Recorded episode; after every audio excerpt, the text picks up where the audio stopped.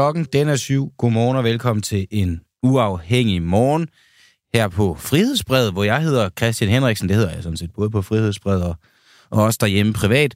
Jeg er din vært den næste time. Jeg er din og kun din, og vi skal igennem et program, der er sat sammen af det samfund, vi eksisterer i. Vi skal prøve at blive klogere på nogle ting, vi ikke var klogere på før, og forhåbentlig så ved vi noget om en time, så vi ikke, som vi ikke vidste lige nu. Det er jo øh, generelt målet ved at lave øh, ja, journalistik og, og, og, og beskæftige sig med, med, med nyheder og, og samfundsstof, det er, at vi skal jo vi skal vide noget, vi ikke vidste i forvejen. Og det er jo egentlig en sjov størrelse, det med viden, fordi hvad er viden? Ah, okay, det gider jeg faktisk ikke gå ned af, men i hvert fald velkommen til. Og øh, det første, vi skal tale om, det er denne her chat, øh, eller chat, sludder vrøvl, sociale medier. Øh, vi skal nemlig spørge, om det skal være forbudt for børn under 15 år at bruge Facebook, Snapchat, Instagram og TikTok. Og øh, ifølge et nyt politisk udspil, så ønsker SF nemlig en aldersgrænse for brug af sociale medier på, øh, på, på, på, på, på, på 15 år. Altså for børn under 15 år, der skal der være en, en begrænsning for dem i at få lov til at bruge øh, de her. Og vi skal tale med, med Lisbeth Bæk Nielsen, som ikke er på endnu, kan jeg så forstå. Det var ellers meningen, vi skulle have, have haft dig, Lisbeth Bæk Nielsen, på. Og det kan være, at du, du sidder og kigger med lige nu, og, øh, og tænker, hov, jeg skulle skulle da have været med. Jamen så øh, tag din telefon, for vi er faktisk i gang med at ringe til dig. Men, men noget af det, det er, at øh, de, de vil have i deres nye udspil, eller som de vil have ud fra deres nye udspil, det er, at der skal anlægges et udvidet forsigtighedsprincip i forhold til kunstig intelligens, der skal fungere indtil EU's AI Act falder på plads om to, to til tre år. SF de ønsker blandt andet, at der skal være en aldersgrænse på brugen af sociale medier på 15 år. Og øhm, børn og unge, skriver de så i det her, børn og unge har i mange år haft ubegrænset adgang til sociale medier, såsom Facebook, Snapchat, Instagram og TikTok.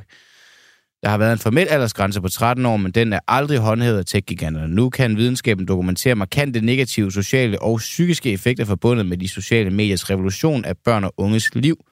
Med ChatGPT og lignende produkters indtog står vi over for en ny udfordring for vores børn og unges trivsel på sociale medier. Snapchat har for eksempel installeret ChatGPT i deres app, så børn og unge kan chatte med deres AI-ven. Det kalder på akut handling i form af ikke person før personhenførbar aldersverifikation på sociale medier og AI-produkter som f.eks. ChatGPT. Aldersverifikationen kan bidrage til at øge beskyttelsen af børn og unge, når de færdes online. Børn og unge udsættes for afhængighedsskabende sociale medier, der ændrer deres ikke fuldt udviklede hjerner på en irreversibel måde, og derfor foreslår vi en aldersgrænse på 15 år. Og øh, ja, nu skulle hun have været med, og jeg ved ikke, om, om hun er, er allerede nu har, har givet sig selv en begrænsning på brugen af hendes øh, telefon, Lisbeth Bæk Nielsen, øh, hun er IT-ordfører for SF, men hun har i hvert fald besluttet sig for ikke at tage den her til morgen, så hun er måske i virkeligheden i gang med at tage det første skridt mod en retning væk fra øh, smartphones og sociale medier og, og mod den sådan lidt mere analog dagligdag, hvor man åbenbart skal hjem og ringe på hendes dør for at få hende til at være med i et program, hun har sagt ja til at være med i. Jeg ved ikke, hvad meningen med det her er. Øh, Lisbeth Bæk Nielsen, er du bare ude på at hylde os alle sammen ud af den, og ude på at, at ødelægge den ellers ret så god morgen for alle os, øh, der sidder her og, og både snakker og lytter. Jeg ved det ikke, men, men i hvert fald nok bare må sige, nå, øv, øv, farvel, Lisbeth, det var ikke noget med dig i dag.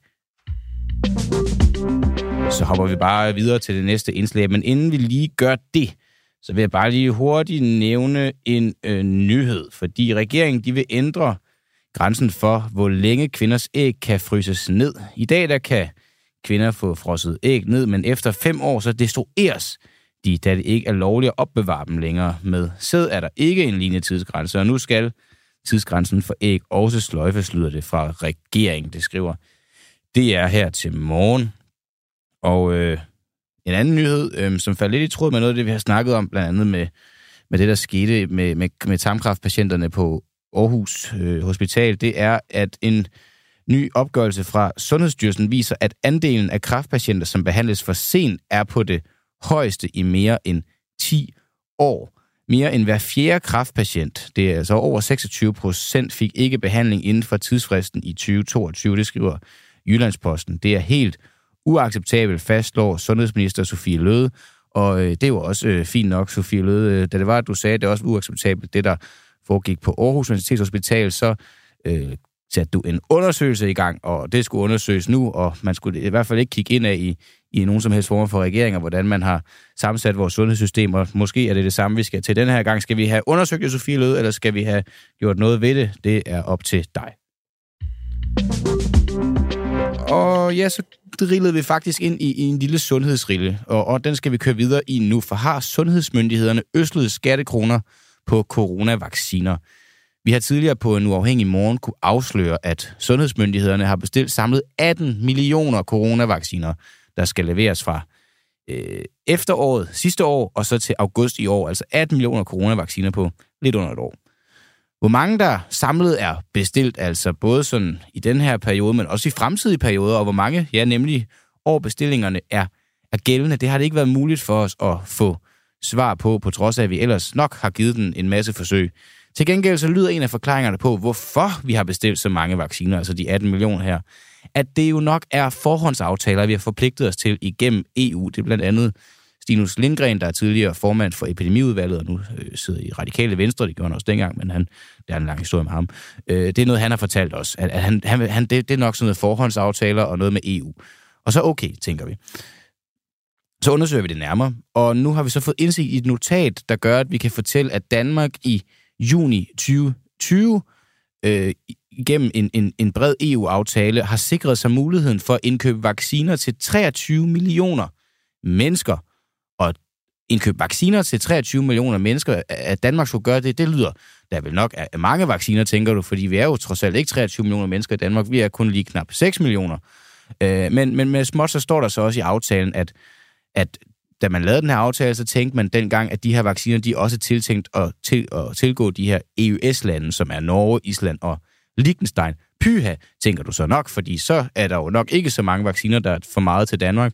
Men så bør man så øh, Statens Serum Institut, som vi har gjort igennem lagtindsigt, om, hvor mange vacciner, der er så leveret til Norge, Island og Liechtenstein, så er svaret, at der er leveret 0 vacciner. Og det vil sige, at Danmark måske har har sikret sig 23, øh, vacciner til 23 millioner mennesker blot til, til eget forbrug. Jeg synes, altså det her, det er død, død, død forvirrende. Og Jes Søgaard, du er professor i sundhedsøkonomi ved SDU. Du er jo, må man nok sige, en ekspert på sådan et område her. Men jeg ved ikke, om du synes, det, det er lige så forvirrende?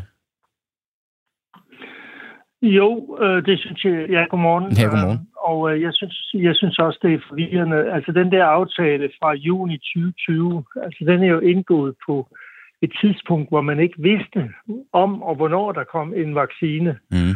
Øhm, og jeg, jeg, jeg kender ikke den aftale, og jeg, jeg kan faktisk ikke helt se, øh, altså, hvordan den kan binde, når man ikke på det tidspunkt kendte for eksempel effektiviteten af vacciner, men selvfølgelig på det tidspunkt var man, øh, var man meget interesseret i at få adgang til de her vacciner så tidligt som muligt, øh, når de kom. Man vidste, det ville komme på et tidspunkt, for mange af de rigtig store øh, medicinalfirmaer var jo i gang med at udvikle mm. præparater eller vacciner osv., så, videre, så det er jo sådan set okay. Altså det, jeg har stusset over, det er aftalen om de 18 millioner vacciner her fra juni sidste år så frem til i år. Øh, det er mange øh, i en situation, hvor vi har styr på øh, coronapandemien, og, og også i Danmark. Um, så altså det, det er faktisk det tal, der undrer mig meget. Men altså det, det flugter meget godt med, at regeringen øh, på årets finanslov, altså finansloven for 2023, har sat knap 900 millioner kroner af til øh, vacciner. Og øh, det, det kunne jo være til coronavacciner. Øh, delvis betaling til coronavacciner, mm. det, hvilket er et meget, meget højt beløb. Altså selvfølgelig skal man have et beredskab, men altså 900 øh, millioner, det vil være sådan noget som cirka to til, til hver dansker i gennemsnit, og jeg kan slet ikke forestille mig en situation i 2023, hvor vi vil få brug for så mange. Og de her vacciner har jo en udløbsdato, så altså efter et bestemt øh, tidsrum, så vil man være nødt til at distribuere de her vacciner. Ja, det er det, og det er jo også det, når man så bestiller så mange vacciner til, til, til en masse mennesker, der ikke får dem brugt, ja, så, som du siger, så, så udløber de, og så skal de jo smides ud. Øhm, mm. der, der er bare noget, jeg hæfter mig ved i det her, og det er den her forklaring fra blandt andet Stinus Lindgren om, at jamen, det er forhåndsaftaler, der gør, at vi får de her 18 millioner coronavacciner. Øh, for mig at se, så, så, så lyder det mærkeligt, at man, der så står i den her aftale gennem EU, at Danmark har sikret sig muligheden for at indkøbe vacciner til 23 millioner mennesker. At have sikret sig en mulighed, det lyder ikke så forpligtende, som det ellers har lyttet indtil nu. Er, er, det, er det en forpligtende aftale i dine ører? Jamen altså, jeg, jeg, jeg har jo ikke læst den aftale, mm. og der kan jo stå mange ting med småt, så ja. at sige. Uh, men, men altså, det, det vil egentlig være okay, hvis Danmark var med i sådan en option. Uh, fordi det er jo altid dejligt at have en sikkerhed for, at hvis der bliver behov for det, kan vi købe nogen. Uh, det vil undre mig, uh, hvis uh, den farmaceutiske industri synes, det er en god aftale, fordi de vil jo ønske sikkerhed for at få solgt deres vacciner. Øh, og under andre omstændigheder, hvis man har købt option på 18 millioner, så kunne man jo overveje, øh, givet at der er meget lidt sandsynlighed for, at vi vil få brug for de vacciner, at man kunne omdirigere det og simpelthen donere det til, øh, til fattige lande, hvor der stadigvæk kan være behov for at vaccinere øh, befolkningen og dermed booste et øh, immunforsvar i, i de befolkninger. Det vil være en kæmpe fordel for de pågældende befolkninger, men det vil også være en fordel for os, for så reduceres risikoen for, at, øh, at, at, øh, at smitten genopstår. Øh, så det, det vil være en mulighed. Men, men, men jeg, altså det, jeg synes faktisk, at regeringen og sundhedsmyndighederne skylder os at lægge klart frem, hvad der er op og ned i det her, fordi det er altså 900 millioner kroner på finansloven til bare vacciner i en finanslov, hvor der slet ikke er sat noget af til for eksempel kræftbehandling, som jo lige nu flyder på sygehusene. Det synes jeg er en mærkelig situation at stå i. Så politikerne kunne i det mindste fortælle os, hvad er op og ned i det her, i stedet for at jonglere rundt med de her mærkelige tal. Ja, giver det i dine øjne og i dine ører overhovedet nogen mening at bruge så mange penge på vacciner og ikke en eneste krone på kraftbehandlinger? Det giver ikke ret meget mening, nej. Og det har jeg sagt, men man får ikke noget svar. Og øh, det, øh, jamen, det er jo som det er. Men altså, det er jo, det er jo, det er jo lidt træls som skatteborger at høre om sådan nogle lidt umiddelbart mærkelige dispositioner. Altså, det kan jo være, at der er en udmærket forklaring på det, men det er bare lidt svært at se. Altså, man har på indeværende øh, finanslov afsat over 2 milliarder til corona øh, hvad skal vi sige, beredskab. Mm. Herunder altså 900 millioner til vacciner og 600 millioner til øh, test og smitteopsporing. Og det er altså, altså halvanden milliard i en situation, hvor der ikke er noget, der tyder på, at der kommer en genopblusning af, af, af, af sygdommen. Det virker altså meget besynderligt. Øh, og, og der er virkelig brug for de her penge andre steder i sundhedsvæsenet, altså kræftbehandling, psykiatrien. Altså det er, jo, det er jo alle steder på sygehusene, hvor vi hører om, at, at der, der mangler ressourcer og der mangler penge. Er det her billedet på en regering og et sundhedsministerium, der er helt ude af trit med, hvad der er behov for i sundheden i Danmark? Altså ja, det må jeg desværre sige ja til. Det er det faktisk, øh, og, og det ligner faktisk danske regeringer, øh, at, at, hvad skal vi sige, rute eller misallokere ressourcerne sådan. Altså, jeg, jeg mener faktisk, man kan sige meget om det danske sundhedsvæsen, men, men der plejer faktisk at være styr på økonomistyringen af det. Mm. Øh, og derfor undrer det mig. Øh, men altså, når, når det så er sagt, så vil jeg også sige, at under hele coronapandemien fra, fra marts 2020, der har pengene altså siddet meget løst inde i Finansministeriet, når det drejer sig om øh, corona og, og, og covid-sygdomme. Så øh, det flugter sådan set med den del af det, men, men, men det burde jo indstilles nu, hvor smitterisikoen er stærkt øh, reduceret, og, og for mig at se, hvis vi snakker om indeværende år, så kan jeg slet ikke se, at der er tegn på, at den vender tilbage til efteråret.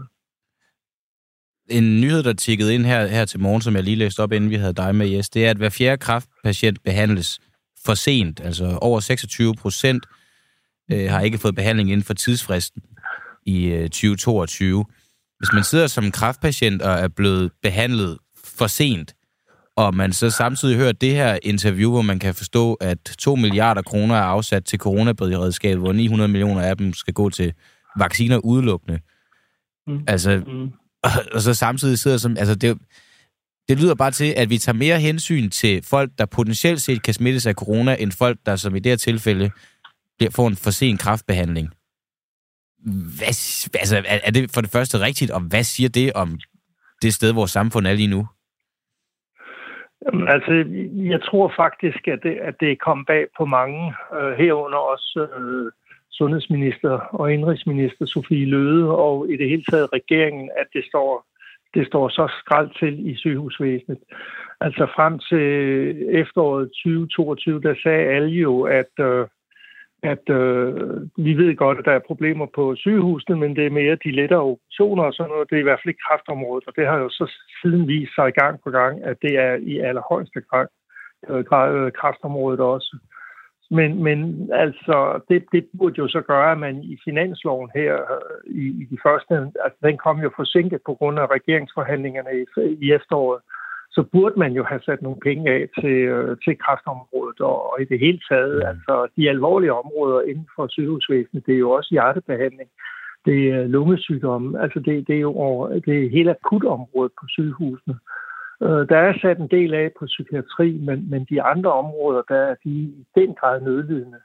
Og jeg synes, at både som kræftpatienter, som altså hvilken som helst anden sygehuspatient i Danmark, der må man da undre sig over de her dispositioner og, og, og stille regeringen det spørgsmål, så må I det mindste begrunde, hvorfor I har sat over 2 milliarder kroner af til corona, når I ikke har mm. råd til at give penge til sygehusene, som nødlider for tiden. Bare her til sidst, øh, Jes Søgaard. Hvor længe har du været professor i, i sundhedsøkonomi og ekspert på området? Altså, jeg har været professor øh, øh, første gang i Sverige siden 84, så det er efterhånden en hel del år. Øh, og jeg har, altså, jeg synes, jeg har set mange sjove ting, øh, men, men i hvert fald i Danmark har jeg aldrig set noget så, øh, så, så kralt som det her, hvor man, hvor man bruger så mange penge på et område, hvor det er svært at få øje på behovet, og så samtidig se på andre områder, hvor det i den grad er behov, der er uddækket. Og det undrer mig altså, øh, når vi i øvrigt har en regering, der siger, at de prioriterer både kræftbehandling og sundhedsområdet i det hele taget, at de så foretager sådan nogle dispositioner. Det må jeg sige, det undrer mig, og det, det irriterer mig lidt. Øh, mm. Det, det må jeg sige. Altså, jeg er jo selv skatteborger, så jeg, jeg vil jo egentlig gerne have, jeg vil gerne betale skat, men jeg vil gerne have pengene til brugt på en fornuftig måde. Ja, du vil ikke bare have dem kastet ned i et, i et stort corona-hul. Yes, Søgaard, du er, som vi lige fik nævnt, professor i sundhedsøkonomi, og har været det i mange år, kan vi så også forstå. Og du har ikke øh, oplevet noget på samme måde lignende før. Tak fordi, at du var med her til morgen, og så må du have en, øh, en god dag. I lige måde. Hej. Hej. Susanne Kællerup skriver, en skandale, som pengene fossede ud af statskassen til det corona burde have konsekvens for de ansvarlige politikere. Og øh, jeg må også bare sige, en tanke, man sidder tilbage med her efter det her interview, det er, at øh, nogle gange, når det er, at øh, der ikke bliver afsat penge til visse områder, i vores samfund, som i det her tilfælde blandt andet kraftpatienter, så får man at vide, at det er, fordi der ikke er råd til det. Vi har også talt om hende her, den en helt anden del af samfundet, PTSD-ramte kvinde, der blev tvunget i arbejde, hvor at øh, Liberal Alliances beskæftigelsesordfører siger, at det vil simpelthen slå et hul i statskassen, hvis man begynder at lave om i de her regler, og hvis man bare kunne bruge lærernes vurderinger, der siger, at hun øh, har PTSD, og det vil forværre hendes tilstand og komme i arbejde. Hvis man bare kunne bruge det for, tage det for gode varer og sige, nå, okay, jamen så slipper du for arbejde, det vil slå hul i statskassen. Når man siger det, og når man siger, at der ikke er råd til behandling af kraftpatienter, så bruger man samtidig 2 milliarder kroner på øh, coronaberedskab. 900 millioner, fortæller jeg Søgaard jo også på, på coronavacciner. Vacciner, som øh, vi endnu ikke har talt med en ekspert, der forstår, hvorfor vi skal have. Vi har talt med Eskil Petersen, der er, øh, der er øh, virolog, og øh, vi har talt med Jes Søgaard nu her, og vi har talt med flere politikere. Der er faktisk ikke, vi har ikke kunne få en god forklaring fra en eneste på, hvem der skal have de her vacciner, og hvorfor det er en god idé at have så mange vacciner. Ingen engang Stinus Lindgren, der, for, der var formand for epidemiudvalget, som var herinde for i en eller anden grad forsvare beslutningen, kunne fortælle, hvorfor det her det var en, en god idé. Det er der ikke en eneste, der kunne gøre. Og øh, alligevel, så, samtidig så sidder vi så og ser en nyhed, som her til morgen, hver fjerde kræftpatient behandles for sent. Altså for sen behandling, det er jo bare i yderste konsekvens noget, der kan medføre død. Og øh, så lader vi måske folk dø, samtidig med, at vi bruger 900 millioner kroner på coronavacciner. Ja, det er, det er, det er vanvittigt. vanvittigt.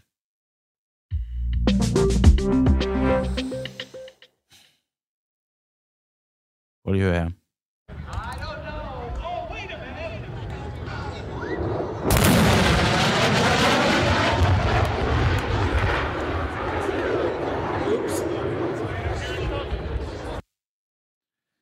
Christian øh, Lydum, det er, øh, det er dig, ja. vi har den her lyd herfra. Hvad er det, vi, øh, hvad er det, vi hører?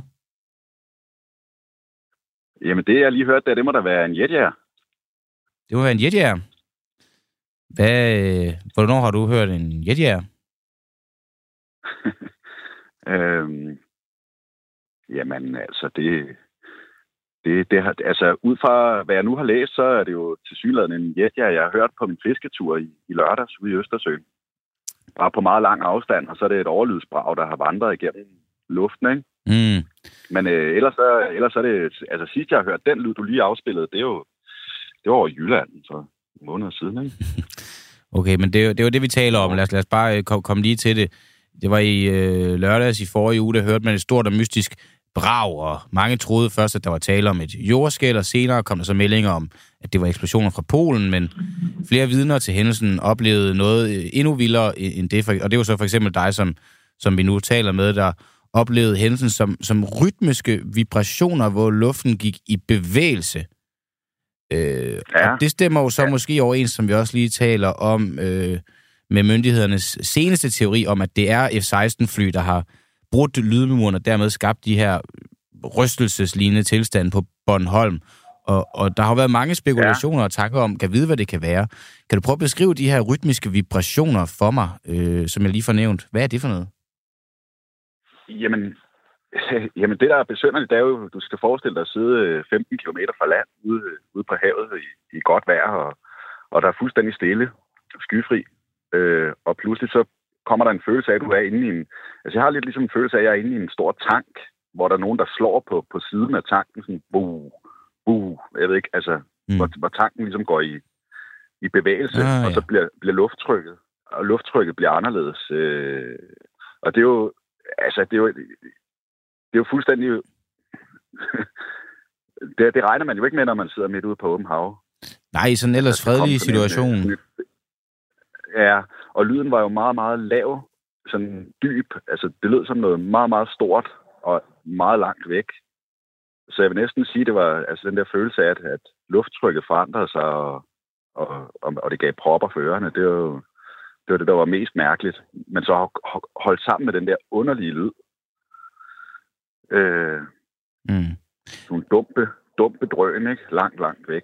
Det var det, jeg oplevede, og så har jeg jo så tænkt, så det knagede og, over, hvad det var. Det er der jo mange, der har, ikke? Men nu kom den jo så endelig, den der frem, at der har været fly på vingerne nede i, i Polen, ikke? Og, og der tænker jeg jo selv, at det er jo så nok, jamen det er jo så nok det, og så kom, kombineret med det her øh, meteorologiske fænomen, med et invasionslag, et koldt luftlag, der kan få luft, altså lyd til at vandre enormt langt, ikke? Mm. Det er sådan, jeg har læst det. Og der var Og jo... så kan der måske ske et eller andet med den her lyd, øh, så den, da den når hen til mig og, og flere andre, så lyder det som, som vibration måske. Altså, det var meget rytmisk for mig, der kom det sådan helt Ja. Og der er jo... takt, ikke? Der er jo mange, der har været mange spekulationer og, og mange tanker, der blandt andet går på altså Rusland, krigen i Ukraine, Nord Stream-sprængningerne. Øhm, hvad, hvad er nu det her? Altså, når, når lige snart det handler om Bornholm, altså hver gang strømmen går på Bornholm, så tænker man også, så nu har de kappet øh, forbindelsen til, til, til Bornholm. Øh, du var selv skeptisk, øh, ved jeg, over for, for teorien om sprængninger. At der er kommet så mange teorier nu, og du så sidder tilbage med den endelige forklaring. Øh, føler du, at du ligesom har fået vidshed for, hvad det var, der egentlig skete? Ja, jeg har en, en, en, en god ven, der er fysiker, som jeg lige har vendt det med. Han, jeg spørger, skal jeg købe den her forklaring? Og det siger han så, ja, det skal du. Okay. Altså, øh, og så refererede han til en sprængning ude på Helgoland en gang tilbage Mm. efter 2. verdenskrig, hvor englænderne simpelthen ville sprænge øen. Og det kunne også høres langt ind i Jylland. Og så har vi også et, et, et eksempel på øh, fyrværkeriulykken i Seest, ikke? Hvor, hvor det kunne høres på Bornholm. Og det er noget af det samme øh, fænomen åbenbart, hvor det kan vandre, ikke også? Så Mm. jeg vælger i hvert fald at, at læne mig op af den, for ellers så kan man jo også tænke Ja, det er også rigtigt. fuldstændig træt i, hvad det ellers kan være, ikke? Ja. Så, så lad os... Ja, men det var mystisk, og det var jo det var ikke en, det var ikke en sædvanlig lyd af en jet, ja, så meget kan jeg sige. Det var, det var, det, det var men, men jeg skal ikke kunne sige, at det kan ændre sig, når det, når det vandrer så langt, ikke? Alright. Det er jo det, det, er det, vi får at vide, at det kan, ikke? Så ja, Lad, så lad, lad os holde fast i, i den i hvert fald for nu. Christian Lydum, du var, som jeg øh, nævnte, vidne til det her brag på, på Bornholm. Du er sikkert også øh, så meget mere end, end bare det, men nu skal du i hvert fald have tak for, at du var med her hos os til morgen, og så må du have en god dag. ja, ja tak, og i lige måde. Tak. Ved Hvidovres borgmester noget, som hans syv nabokommuners borgmestre ikke ved. Syv borgmestre fra Hvidovres nabokommuner har netop demonstreret mod Hvidovre borgmesterens planer om ni kunstige erhvervsøer, som han ønsker anlagt i, i Køge Bugt. De syv andre øh, kommuner, som, øh, som er dem, der demonstrerer og ikke ser fidusen i det her, det er henholdsvis Stævns Kommune, Køge Kommune, Solrød Kommune, Greve Kommune, Ishøj Kommune, Valsbæk Kommune og Brøndby Kommune. Øhm, og nu skal vi så tale med, ja, Hvidovres borgmester. Han er fra SF, og han hedder Anders Wolf Andresen. Jeg ved, han er i røret lige om et, om et ganske kort øjeblik. Til gengæld så vil jeg bare lige hurtigt nævne, inden vi går videre, at øh, vi taler med øh, Maria Kraup senere, og vi taler faktisk også med Thomas Falbe, han er chefredaktør i DR Nyheder, og hvad har de to så til fælles, og hvorfor er øh, de en del af den samme historie? Jamen det skal du bare hænge på en god øh, 10-20 minutters tid endnu, så har du sådan set svaret på det spørgsmål. Men som jeg lige fik nævnt, ved Hvidovres borgmester noget, som hans syv øh, nabokommuners borgmestre ikke ved. Det er spørgsmålet, vi, vi stiller Anders Wolf Andresen her til morgen. Du er borgmester i Hvidovre Kommune. Godmorgen. Godmorgen. Øhm, de andre borgmester, de er jo noget bekymret for, at erhvervsøerne her er lige med 20 år langt byggeprojekt med støj, larm og lastbiler til følge. Har de en grund til at være bekymret for det? Nej, jeg vil også sige, øh, hvad hedder det, alene det, at du kalder det erhvervsøger, siger jo også noget om, at det, er sådan kampagnesprog, mm. øh, som, har, som har sat sig fast, fordi at øh, en af de helt store primære pointer for, øh, for, for Hvidovre Kommune i forbindelse med det her er faktisk øh, naturgenopretning. Øh, okay. Det er jo sådan, at øh, vi i forbindelse med, at vi lavede Avedøre Holme en gang i 60'erne, som er et af Nord, øh, øh, Europas største industriområder, gik der en hel masse natur tabt. Og det er sådan set det, som er en primær opgave, og hvad hedder det, genskabe. Okay, men, men du siger simpelthen, at øh, deres bekymringer for øh, byggeprojekt med støj, larm og lastbiler selvfølgelig, det er der ingen grund til at være bekymret for. Hvordan vil du anlægge øh, ni kunstige øer uden støj, larm og lastbiltrafik? Jamen, øh, nu er det sådan, at øh, det er sådan set et projekt, som er et, et, et tappedel, så det er ikke nødvendigvis, at der kommer ni øer fra en begyndelse. Det første, som er vigtigt, det er, at vi får lavet de tre øh, inderste øer, fordi at det handler sådan set om at skybrudssikre, eller hvad hedder det, stormflodssikre hele hovedstaden fra syd. Så det, det, det mangler vi, så vi skal simpelthen have noget højere dige. Og det de tre inderste øer, de skal være det høje dige, som hvad hedder det, beskytter øh, hele hovedstaden øh, fra syd. Mm. Øh, og det gør vi så på en måde, hvor vi genskaber øh, nat, nat, natur samtidig, stenrev, sandbanker osv. Øhm, så i forhold til transporten for de, øh, de her nabokommuner, som ligger vest for os, øh, så synes jeg, det er ret interessant, at de er skeptiske over for støj og larm, fordi det jord, der skal bruges, kommer jo fra hovedstaden, som ligger øst for Hvidovre Kommune. Så når det skal transporteres øh, syd for Hvidovre Kommune, vil det jo aldrig nogensinde komme forbi de her kommuner, som, som hvad hedder det, ligger vest for os. Så det er sådan rent, rent logisk giver deres, giver deres pointe ikke, øh, ikke hvad hedder mening, men det tror jeg også, at de vil vide, hvis de rent faktisk turde mødes med mig. Men hele pointen med det, de laver, er jo, at de sådan set ikke vil mødes med mig, og hvad hedder det, taler om det. Øh, Køges borgmester Marie Stærke, hun siger, at det er forurenet jord, øerne skal laves af. Er det forurenet jord, du vil bygge øerne med? Uh, nej, altså det ville hun også vide, hvis hun turde mødes med mig. Altså det, som det handler om, det er jo, at vi har rigtig god tid i, øh, i Hvidovre Kommune med det her. Og vi beslutter sådan set, hvad det er for en jord, vi vil, øh, vi vil have. Øh, der er masser af overskudsjord i, hvad hedder det, i hovedstaden. Så vi går jo ud fra at få den allerrenest mulige øh, jord, og jeg synes, det er spændende, hun taler om forurenet jord.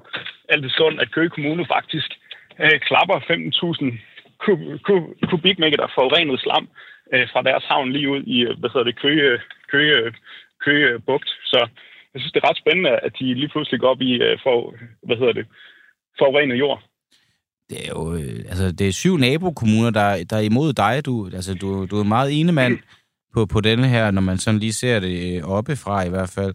Og der tegner sig også et billede af, at der generelt er lidt dårlig stemning jer kommuner imellem. At syv kommuner er imod et forslag, du kommer med.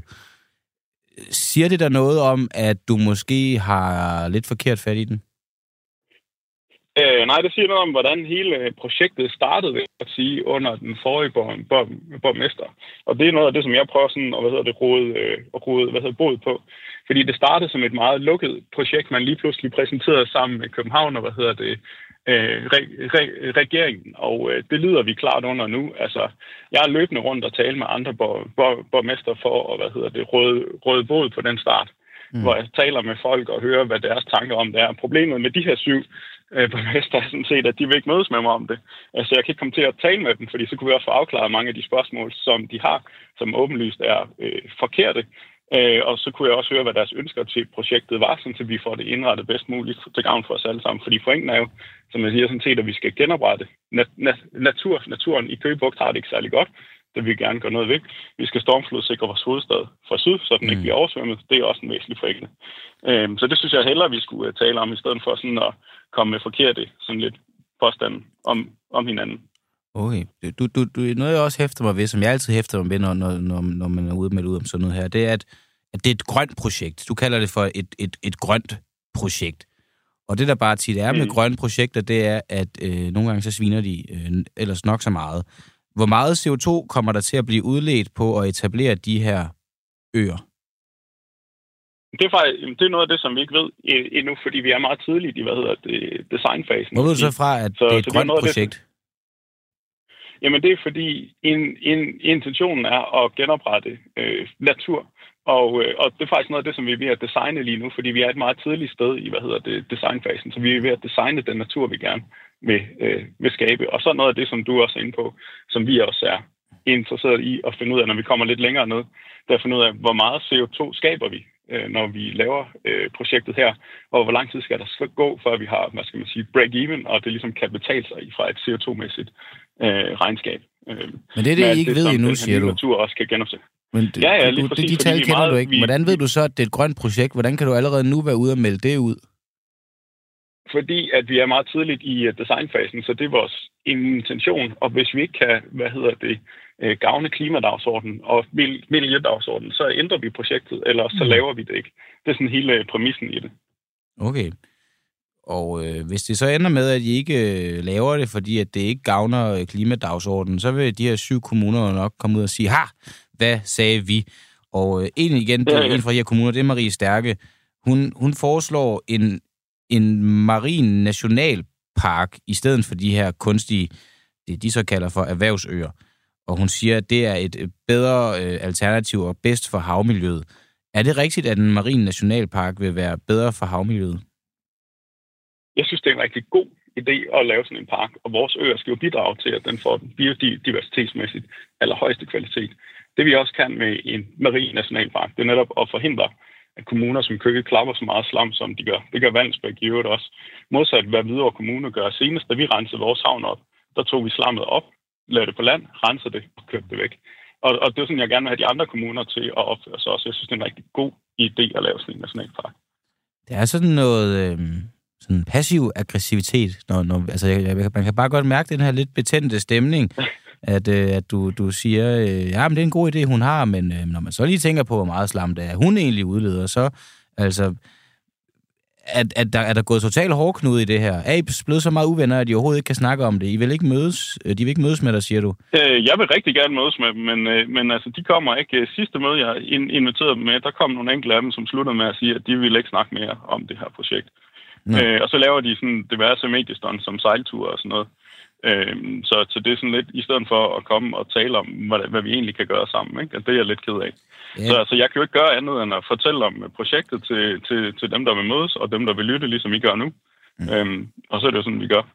Altså, øh, de, de har jo fået konsulentvirksomhed øh, på til at, øh, at, at, at lave sådan en, en, en modkampagne, som også er en del af det, du nævner her med, at de, de laver et, ja, det, du kalder for et mediestund ved at stå ude på, på vandet.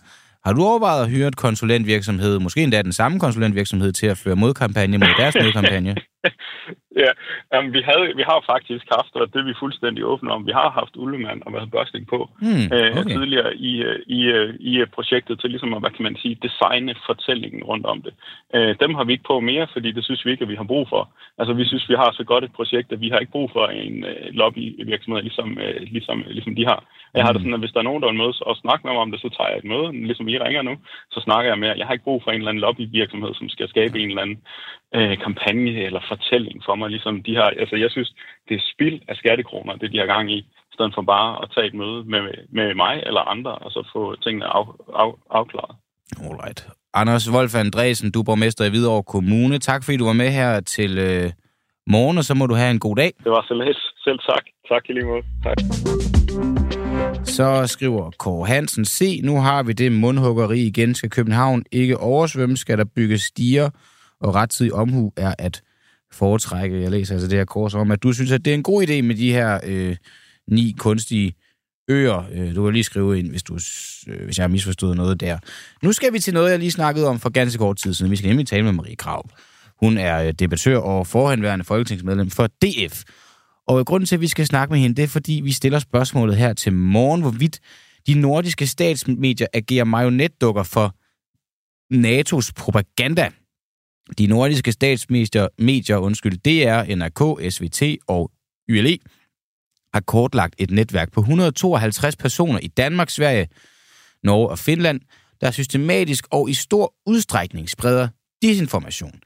I en artikel på DR så står der, at personerne ifølge en ekspert har stærke eller løse bånd til det russiske statsstyre. Og vi havde øh, Jesper Larsen med, der er borgerjournalist, han har været med i fredags. Han er en af de her 150 mennesker, der er på den her liste. Og, og ifølge ham så er det her en gang øh, vrøvl. Han har ingen forbindelse til, til, øh, til, til Rusland på, på den måde. Det er rigtigt nok, at han har fortalt det russiske narrativ, eller i hvert fald det, han så kalder for, for sandheden omkring krigen.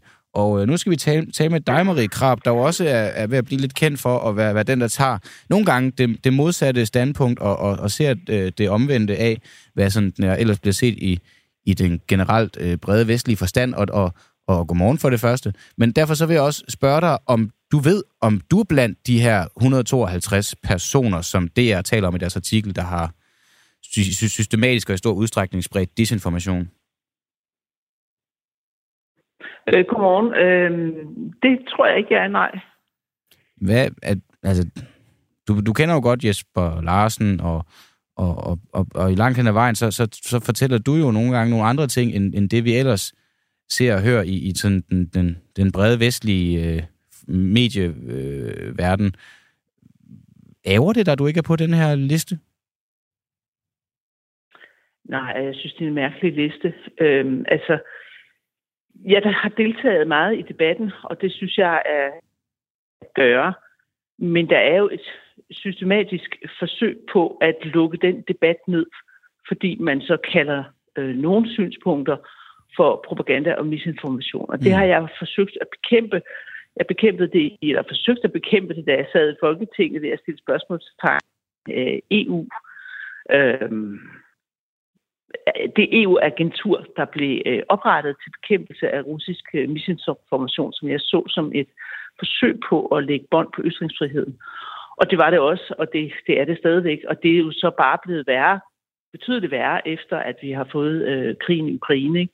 Nu er ytringsfriheden øh, blevet endnu mere begrænset, og der er færre kilder, som vi har adgang til. Altså mm. hvis man vil have adgang for eksempel til til russiske øh, tv-stationer eller radioer, så skal du have en VPN. Altså, hvis det, det, det er jo som om, man bor i et diktatur, ikke, hvor folk har VPN'er for at øh, blive orienteret. Det skal du altså også have i Danmark i dag. Og det er jo, øh, ja, det, det er jo virkelig mærkeligt. Men hvis vi hæfter os ved den her liste igen, altså, du har talt til en demonstration arrangeret af folk, der bliver nævnt i artiklen og, og er på den her liste, blandt andet Mads Palsvig fra JFK øh, 21, som øh, også bliver nævnt i deres artikel. Det må ifølge DR's logik jo betyde, at du har en, en løs tilknytning til netværket, bare måske et, led længere ude.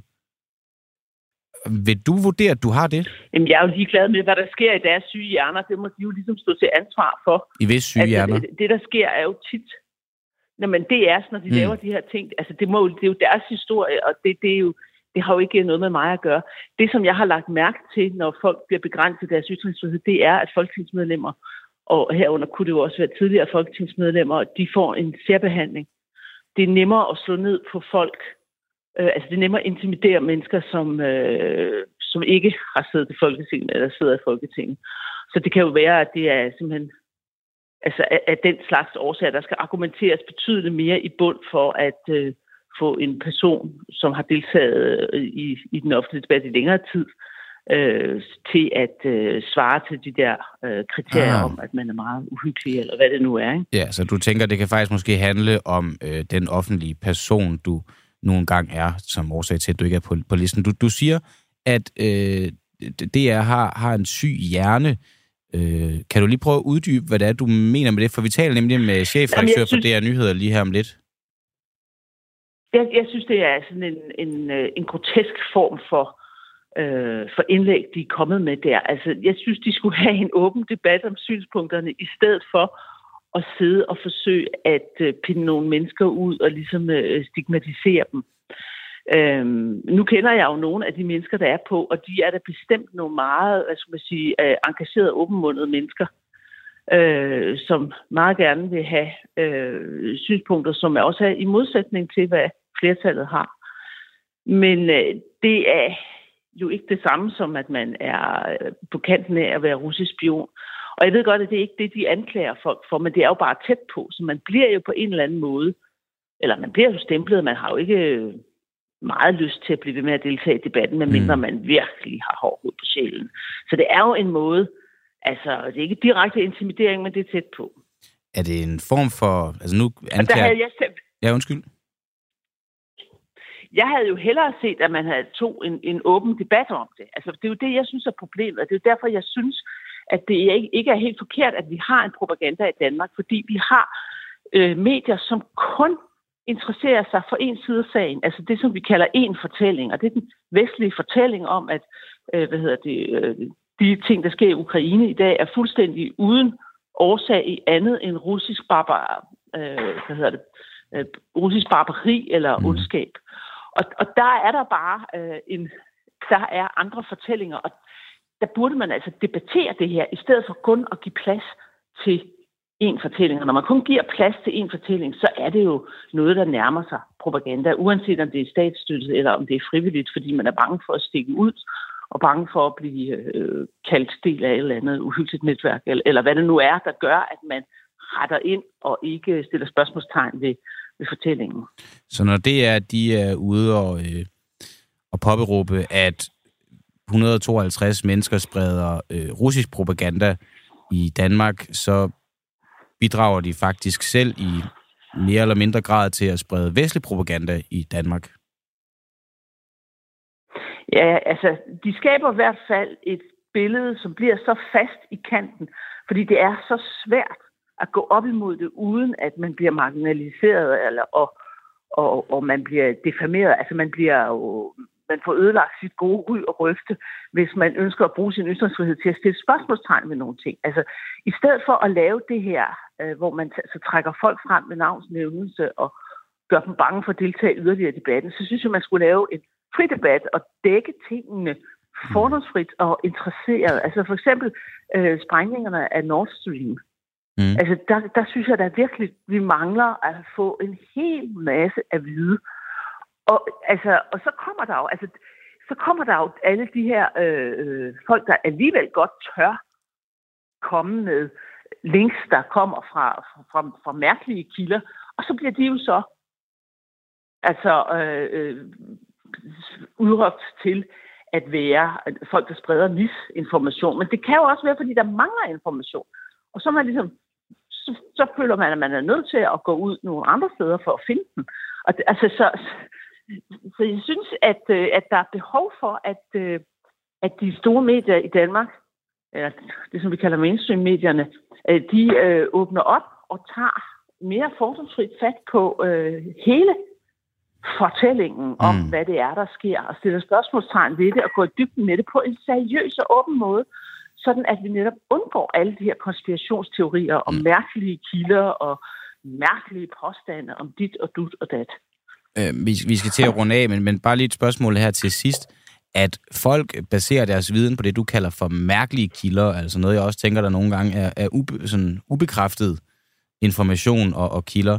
Er det godt for at mindske brugen af eller konspirationsteorier og, og så videre?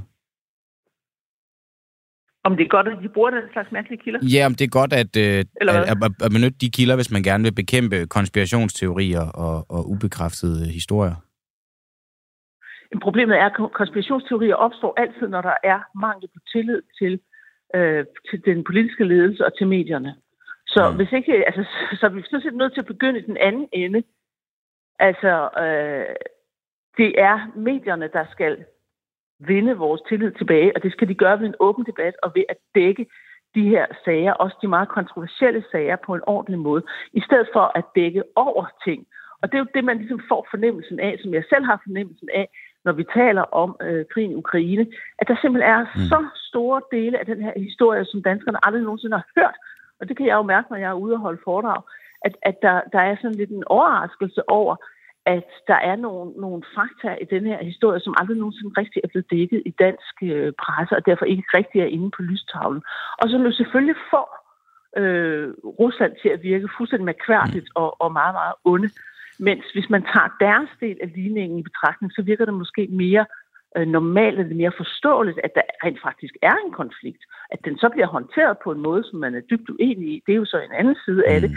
Men at der er en konflikt, der skal løses, det ville jo være en stor fordel, hvis man her i landet faktisk begyndte at dække det, så helt almindelige mennesker kunne forstå det. Ja. Og der synes jeg, at medierne har svigtet, og så er det, der kommer de her brug af mærkelige kilder og ting, som, som bliver mm. kaldt konspirationsteorier, hvor nogle er konspirationsteorier, og andre ikke nødvendigvis er. Men det kan vi ikke ligesom få afsløret, fordi de mainstream-medierne ikke er interesseret i at dække det tilstrækkeligt. Okay. Marie Krab, debattør og forhenværende folketingsmedlem for DF. Tak fordi du var med her til morgen, og så må du have en god dag. Selv tak. For vi skal nemlig fortsætte i det samme spor, for øh, ja, som vi jo lige talte om Marie Krab her, så har de nordiske statsmedier DR, NRK og SVT og YLE kortlagt et netværk af personer i Danmark, Sverige og Norge og Finland, der systematisk og i stor udstrækning spreder desinformation. Det er altså 152 øh, mennesker i Norden, det her det øh, gælder, og øh, det de så øh, siger i de her artikler, som de har bragt, det er, at de spreder falske historier, og øh, de falske historier, de strammer så fra de her russiske aktører, troldefabrikker og øh, statsmedier og bliver aktivt forstærket gennem omfattende spredning.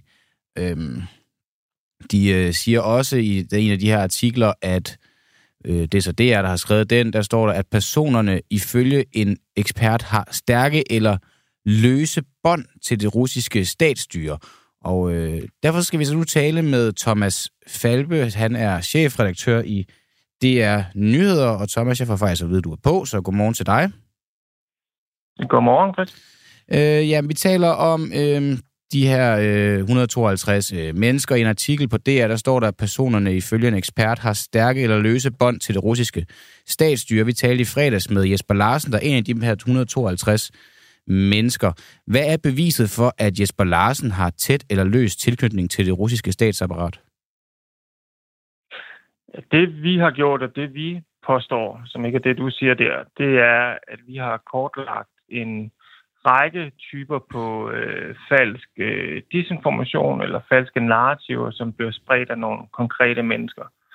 Øh, og der har vi kortlagt tusindvis af posts på sociale medier, af billeder, af arrangementer, de har deltaget i, for at få sådan et komplet billede. Og ud af det, der kan vi altså se, at øh, en række af de her mennesker herunder Jesper Larsen sådan systematisk spreder desinformation, der udspringer direkte fra russiske efterretningstjenester eller russiske medier og deler i det, vi så definerer som et netværk, som ikke nødvendigvis er sådan et netværk, hvor man har meldt sig ind i en klub, men altså er en del af den samme systematiske spredning af desinformation. Og grunden til, at man indgår i et netværk, som vi øh, definerer det, er, at man enten har kommunikeret direkte med andre medlemmer af det her netværk, som agerer på samme måde, eller har haft konkrete møder med medlemmer af det her netværk. Mm. Så når I skriver, at øh, personerne her ifølge en ekspert har stærke eller løse bånd til det russiske statsstyre, hvad baserer I så det på, hvis vi bare tager Jesper Larsen som eksempel? Hvad er hans stærke eller løse bånd til det russiske statsstyre? Nu er det jo ikke en konkret ting, der er bundet op på Jesper Larsen, men vi siger, at de mennesker, som vi definerer som indgår i det her netværk, opererer på præcis den her måde. Altså, at de spreder øh, desinformation eller falske narrativer, som enten udgår fra konkrete russiske aktører, fra russiske statsmedier, eller bliver forstærket af dem. Øh, og de spreder faktisk meget store mængder af indhold med et falsk narrativ eller direkte desinformation på internettet. Og det er den kortlægning, vi har brugt til at få det her frem i lyset for at øh, fortælle noget om, hvad omfanget er i det og hvordan det fungerer. Og der har vi haft nogle øh, uafhængige forskere til at være med til at opstille kriterierne for, hvordan man kan mm. øh, definere øh, det her netværk. Ikke? Men hvad er det så for et kriterie, Jesper Larsen han opfylder? For jeg føler ikke helt, du svarer på mit spørgsmål, når jeg spørger om, hvad det er, beviset er for, at Jesper Larsen har stærke eller løse bånd til det russiske statsstyre. Hvad er det for nogle kriterier, han falder ind under her, der gør, at han opfylder det? Ja, nu, nu har du selv øh, Jesper Larsen i studiet her i sidste uge, hørt mm. jeg, hvor du jo også øh, undladet at stille ham nogle af de her spørgsmål. For et meget godt eksempel, som øh, er et eksempel på, hvordan man spreder et, russisk, øh, et falsk russisk øh, narrativ, dem er der mange af, også for Jesper Larsen, øh, og som han gentager ganske ofte, og som vi også har med i vores dokumentarserie. Skyggekrigen, drejer sig jo om, øh, om den massakre, som russiske soldater begik i Bucha lige uden for, for Kiev øh, sidste år. Øh, og der lader du også Jesper Larsen sige, at det er overhovedet ikke dokumenteret, og det var sådan en øh, halvfærdig, øh, utroværdig undersøgelse fra FN's menneskerettighedsorganisation, så det kan man overhovedet ikke stole på. Det fik han også lov at sige, den uafhængige i fredags, uden at det bliver imodgået. Og det, oh, er, det, jo, det, det er jo forkert. Det, det er falsk, altså fordi vi ved faktisk øh, præcis, at det var det 234. 20. russiske faldskærmsregiment, som begik de her massakrer. Det var ikke et tilfælde. De gjorde det på vejen mod Kiev, som skulle rydde den her by for at gøre den sikker for den russiske fremrykning. Mm. Vi ved, at mindst 73, måske op mod 200 civile, blev summarisk henrettet i Bucha. Mm. De blev bagbundet, de blev henrettet med skud i kælder, der blev gået tortur mod civile. Det er ikke noget, FN bare siger, det er en række uafhængige øh, undersøgelser, blandt andet fra Human Rights Watch, som hvis øh, efterforskere har kaldt det en bølge af krigsforbrydelser begået af russerne mm. med drab på civile, sur, hvor, øh, tortur, hvor hver eneste gadehjørne i Bucha nærmest var et gerningssted. Det er der også en række uafhængige medier, som har bekræftet, blandt andet gennem opsnappet russisk radiokommunikation, mm. ved overvågningskameraer fra Bucha, ved civiles egne mobiltelefoner, ved vidneafhøringer af Bucha af indbyggerne i Bucha. Mm. Så det, at Jesper Larsen gentager, det er ikke noget, han har fundet på. Det er et budskab, der udgår. Det har Putin sagt.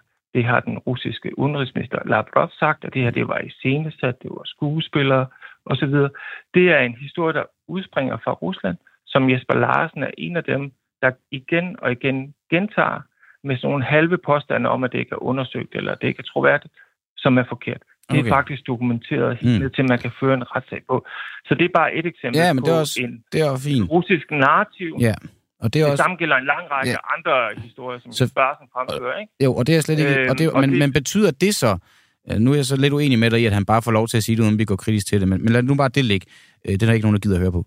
Men, men at det, du, det, du fremlægger nu, det, du fremlægger nu, at han siger det, beviser det, ja eller nej? Beviser det, at han har tilknytning til det russiske statsapparat? Vi siger jo ikke, at han har en direkte tilknytning til det russiske statsapparat. Det er noget, du siger. Der står i jeres øh, artikel, siger, at det er personer, der har stærke eller løse bånd til det russiske statsstyre. Præcis. Ja, Betyder det så ikke, at man har sta- nej, altså stærke eller løse bånd til det russiske statsstyre? Ja. Ja. Hvad betyder det? det, det betyder vel, at man har i en eller anden grad bånd til det russiske statsstyre. Så kan de være stærke eller løse. Det eksempel, du kommer med fra Jesper. Larsens udtalelse, beviser det, at han har tilknytning i en eller anden grad til det russiske statsstyre? Det, prøv, det er et eksempel på, hvordan man systematisk spreder... Hvorfor at du ikke bare kan svare ja eller nej på det spørgsmål? Du det kan, giver utrolig langt svar hver gang. Jeg, jeg prøver faktisk bare helt direkte på, hvad det er, du siger. Okay. Det vi siger, det er jo den måde, at de her mennesker, som vi har sagt, de indgår i et netværk, der agerer på den her måde, der systematisk spreder russisk disinformation. Mm. Jesper Larsen har for eksempel også en tilknytning til den øh, finske øh, person, der hedder Johan Beckmann. Han øh, driver et øh, En podcast, der hedder institut, Sæt. som er direkte Ja. Ja, han, han driver sådan et uh, sikkerhedspolitisk institut, en slags tænketank, hvor han har en række medier, der er tilknyttet. Den tænketank har været under direkte ledelse af Kreml, Mm. øh, sandsynligvis styret af den russiske efterretningstjeneste SVR. I den medie og den forbindelse har Jesper Larsen optrådt flere gange. Og så kan du sige, så er der jo en connection direkte fra Jesper Larsen til et russisk statsorgan. Så det Så beviser, på at han har bånd til det russiske statsstyre? Det er jo en del af... Nu kalder du det bånd. Vi siger Nej, jo, det gør I. i et Det, netværk. det, nej, det, jeg bruger jeres ord. At personerne har stærke eller løse bånd til det russiske statsstyre. Det er ikke noget, jeg kalder det, det er noget, I kalder det. Ja. Og der ligger det er jo beviset et der eksempel så. På det. Jamen, det er jo et eksempel på det. Og der er der jo en række andre eksempler på, Kan han medvirke i en podcast og have kontakt til en mand, uden, som så har en eller anden forbindelse ifølge jer til det russiske statsstyre? Kan han medvirke det, uden også selv at have bånd til det russiske statsstyre? Ja, det kan man jo godt. Hvad er beviset Men det er jo så? ikke. Vi siger jo... Men, nu har, jeg tror, jeg har svaret på det. At den måde, vi siger, man indgår i et netværk på, det er, hvis man tager russiske narrativer, øh, disinformation og systematisk spreder dem. Og man gør det i forbindelse med de her mennesker, der enten direkte eller indirekte er forbundet til russiske medier eller russiske aktører på en anden vis. Ikke? Altså, grunden til, at vi også går til det her, det er blandt andet, fordi nu har vi også lige talt med Marie Krab, inden det var, at du kommer på, der kalder det her for en eller anden form for, for udskamning, produceret af, af DR. 152 personer, man lægger frem og siger, at de har bånd til det russiske statsstyre. Og så prøver vi jo så at udfordre dig nu her på, hvorvidt I faktisk direkte kan dokumentere, at han har bånd til det russiske statsstyre. Nu, vil jeg ikke, nu spørger jeg ikke om begrundelse, nu spørger jeg bare, har Jesper Larsen bånd til det russiske statsstyre, ja eller nej? Altså, Jeg kan jo ikke sige, at han har direkte bånd til det russiske statsstyre, så hvad du end Det forstår, skriver I det, ellers er i jeres artikel. Eller finansieret, eller på anden måde. Det kan jeg jo ikke sige, men jeg kan jo sige, at han indgår i en netværk, der agerer på den her måde, og der i det netværk er folk, der har helt tætte bånd Men- til det russiske. Men hvis du læser din egen artikel, i en artikel på DR, der står der, at personerne har stærke eller løse bånd til det russiske statsstyre. Hvis du læser den, så vil du vel kunne sige, at han har stærke eller løse bånd. Men stoler du ikke på, hvad der står i din egen artikel? Jo, det synes jeg da også, jeg har svaret. Jeg har svaret ja Jamen, op til flere gange. Han har løse bånd, stærke løse bånd til det russiske statsstyre. Ja, det er jo det, vi siger, Okay. at den, den måde, han agerer på, med den information, der bliver spredt, der udspringer fra russiske aktører, eller russiske medier, eller på anden vis, bliver forstærket i det her netværk, som Jesper Larsen også indgår i. Nu har vi jo så forbindelse til, til Jesper Larsen i en eller anden grad. Han har været herinde i vores studie. Du, det lyder også til, at du synes, jeg gav ham lidt en gratis omgang. Vi har også forbindelse til Marie Krav. Marie Krav Altså, har også Larsen forbindelse til Jesper Larsen. Til interview med, Nej, øh, men, men, men, det, det ved jeg ikke noget om. Ja, men, men, men, men, også, men, men, men, men øh, hvorfor I påstår, har, at Maria har, har, i det her netværk. Nej, jeg har påstår ikke. sagt. Nej, nej, det påstår Det jeg ikke, men jeg, jeg undrer mig over, hvorfor hun egentlig ikke gør, når hun nu har en eller anden form for tilknytning. Det undrer hun sig egentlig også en lille smule selv over, men sagde, det nok havde noget Jamen. at gøre med hendes offentlige person. Det, det vil jeg slet ikke uh, kommentere. Vi lægger Okay. det frem, som vi mener er vigtigt, og som er dokumenterbart. Den, det står for din egen regning. Okay, bare lige her til sidst. Så en artikel omhandlende den, ifølge jer, øh, disinformation, netværket spreder, der nævner I, at en af de her disinformationer er, at det er USA, der står bag sprængningerne på Nord Stream. Det må jo så betyde, at I med 100% sikkerhed ved, at det ikke er USA, der gør det. Ved I med 100% sikkerhed det? Selvfølgelig gør vi ikke det. Det, er jo Hvordan kan I- det har vi jo aldrig sagt. Det, vi lægger frem, det er jo det, der kan dokumenteres. Altså i modsætning til alle de her påstande, som, som du mener, vi ikke har belæg for. Og frem, så Jeg det, vi mener ikke noget, frem, det er jo noget, man selv, selv, kan, selv kan gå ind og tjekke. Og de fakta, man lægger frem, i modsætning til alle mulige andre typer af teorier og andet, der er lagt frem, så er det jo noget, man selv kan tjekke. Det er jo information, der er til at gå efter i sømne, og ikke bare en teori eller andet. Nu tænker du konkret på øh, Seymour Hersh's historie om, at det Mm. var USA, der stod bag. Og den er der jo ingen dokumentation for overhovedet for nogen af de punkter, han har lagt frem. Og derfor beskæftiger vi os ikke. Hvis vi havde dokumentation Men er dokumentation for øh, at sige, at det ikke er USA? det, Så vil vi jo... Ja, det, det vi, den måde, det indgår på i vores dækning, hvis du øh, bare lige vil lytte et øjeblik, mm. det er jo, at det er et narrativ, der udspringer fra Rusland. Det kommer fra øh, russiske aktører, at USA står bag Nord Stream-sprængningerne, som så bliver taget op og forstærket i præcis det her netværk. Der er ikke nogen bagvedliggende dokumentation. Det er en påstand, øh, som har til formål at så tvivl om øh, de fakta, der måtte være derude, eller i hvert fald gør det så øh, voldsomt, så ingen kan sige med sikkerhed, hvad der er op og ned. Mm. Det er det hele den russiske desinformationskampagne. Den synes jeg, du hjælper rigtig godt på vej øh, med de her interview. Øh, men øh, det er det, der er hele formålet med det, at man ikke skal kunne tro på noget. Øh, hvad var det, Jesper Larsen sagde? At øh, han er klogere end alle andre. Han tror ja. ikke på noget, der udspringer fra øh, store danske øh, medier. Øh, i Krav mener, vi har ja, nogle syge hjerner i øh, DR. Ja, det sagde hun også, ja. Øh, og, det er og det er propaganda, der udgår. Det er, begge dele er de jo fuldkommen velkommen til at mene, men Øh, det vil være fint, hvis vi får nogle konkrete øh, fakta på bordet, som man så kan forholde sig til, for det er der faktisk ikke, på trods af, at de siger det. Det er sjovt, du har en eller anden idé om, at, at at vi, vi også tager, tager det standpunkt. Vi udfordrer jo egentlig bare øh, de standpunkter, der nu engang er i vores samfund, og når noget bliver en bred vestlig fortælling, så er der også noget meget interessant i at udfordre den, særligt når der er nogen, der, der råber op et, et lille mindretal fra den anden lejr. Men det kunne man jo gøre med at drive noget, drive noget research og selv lægge noget ja. fakta på bordet, ja, ja. frem for at postulere det bare med de her men, øh, spørgsmål. Ikke? Det er jo helt gratis journalistik er vel også i en eller anden grad bundet op på, på spørgsmål. Nu stiller vi spørgsmål til jeres research, det synes jeg egentlig er, er passende nok. Så bare lige her til aller, aller sidst, fordi at du nu synes, som du synes om, omkring os, og fordi at vi har bragt nyheder fra Russia Today, øh, bør vi så også falde ind under denne her liste af folk, der har løse bånd til det russiske statsstyre?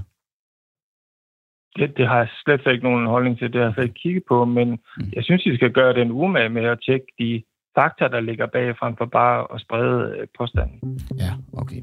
Det er godt. Øh, Thomas Falbe, chefredaktør i DR Nyheder. Tak fordi, at du var øh, med os. Så må du have en god mandag. Tak lige meget. Og øh, tak fordi, at I lyttede med. Øh, det blev noget mundhuggeri til sidst. Det skal det helst ikke, så det beklager jeg, hvis I synes, at det blev til. Øh, jeg hedder Christian Henriksen. Ude i regien der sad Oliver Nubbenau, og Peter Svarts han har øh, sammensat det her program med sine fingre.